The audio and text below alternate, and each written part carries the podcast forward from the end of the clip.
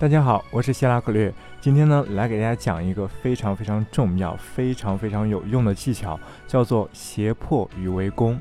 这个技法是希腊占星中为数不多的，我们初学者都很明显的能够看得出来的，可以直接铁口直断的技法，既明显又容易看。这个技法只要说你的时间准确，啊，百无一失。啊，随着去年我写这个占星的文章开始。啊，介绍了很多这个西方占星的观念。那么随着我的介绍呢，我发现我们国内的网上也开始渐渐流传起了这些新的观念，包括模模糊糊的对围攻、对宰制的看法。这些词儿以前在我们国内占星圈是几乎没人提及的，所以这是一个好现象。我的工作多多少少有一点成果。好，我来仔细的解释一下胁迫和围攻啊，这个概念它的出处在哪里呢？这也许是一个千古之谜了。为什么呢？因为我们通常说这是一个希腊占星的技巧，但是实际上，我个人觉得它和我们中国本土的观念联系非常密切。因为我们知道希腊占星，我们现在看到的啊，很多流传到现在的希腊占星的书籍啊、文献啊、资料啊、残卷啊，基本都是公元一世纪、二世纪、三世纪的书。而这个时间段呢，放到我们中国的历史中，已经是东汉末期甚至以后的时间了。那我们知道，我们很多的试战啊，来源非常古老，包括太乙术、六人术啊、遁甲术。遁甲术稍微晚一些，但是它的时间也挺早的。其中太乙术和六人术，他们的时间基本可以锁定在西汉时期，甚至更早，春秋战国。也就是说，太乙术和六人术，它们诞生以及成熟的时间大概在啊公元前一世纪左右。而希腊占星中的胁迫与围攻观念呢，其实在太乙术和六人术中早已经有了。太乙术可能大家基本没人知道，我就举六人术的例子。六人术在他那个必法赋中有一句歌诀，叫做啊前后拱夹升迁级，以及类似的啊各种的歌诀。它所描绘的就是两个东西中间夹一个东西，这种呢是独特的格局，尤其要留意，要留心。那么同样的啊，我今天来讲的这个胁迫与围攻啊，它也是这种格局，也是啊两个东西，两颗星中间夹一颗星，或者说两颗星中间夹一个宫位。从实质上，我们诞生时间更早的啊太乙术、六人术，他们的这种技法和希腊占星的这种技法，他们没有本质区别，他们可以说是完全一样的。那么众所周知，在西汉武帝时期啊，汉武帝张骞他们就已经开通这个丝绸之路了。东西方自从西汉武帝时期就已经开始互通有无。那么有没有一种可能是，这种技法实际上很早以前是我们中国先产生，然后呢通过这个丝绸之路运输到波斯地区啊、巴比伦地区，甚至更遥远的希腊地区、埃及地区呢？有没有这种可能？我个人觉得是非常有可能的。所以说，关于这个围攻胁迫它的来源啊，现在扑朔迷离，没有一个定论。但是我们可以确定的是，这种技法在我们中国非常早期的六人术、太乙术中早就已经存在了，形式、作用的判定几乎一模一样，只不过拿到希腊占星那里换了一层皮而已。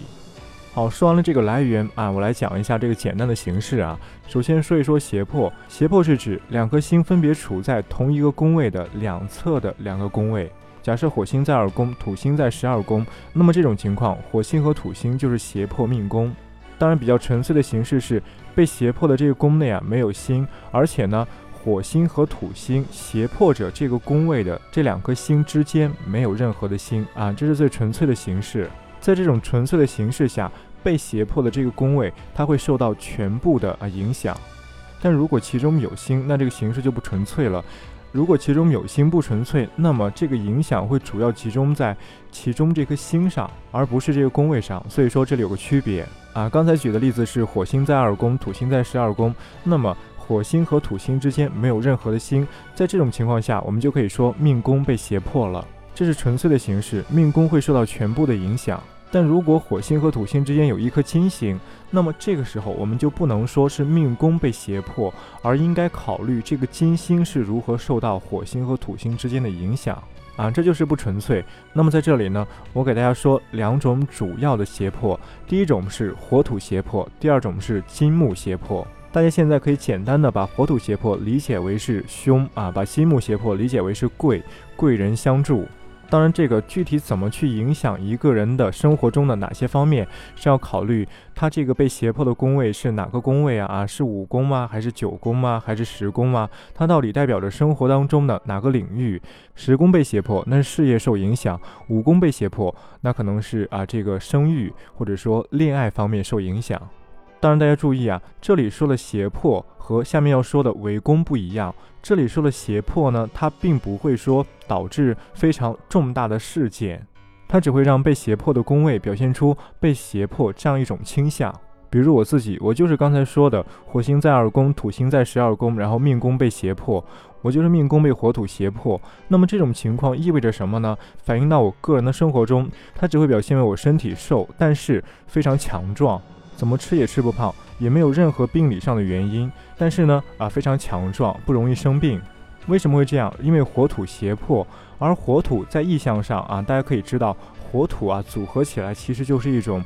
军旅的感觉啊，军人的感觉。大家如果有当兵的朋友，那么可以去观察一下。其实这些真正当兵的人，他们在军队中啊，他们非常的劳累，他们的身体非常强壮，但是实际上他们的身体并不像我们啊经常去健身的人一样那么的看起来那么的魁梧，看起来那么的啊胸肌几块几块，并不是这样的。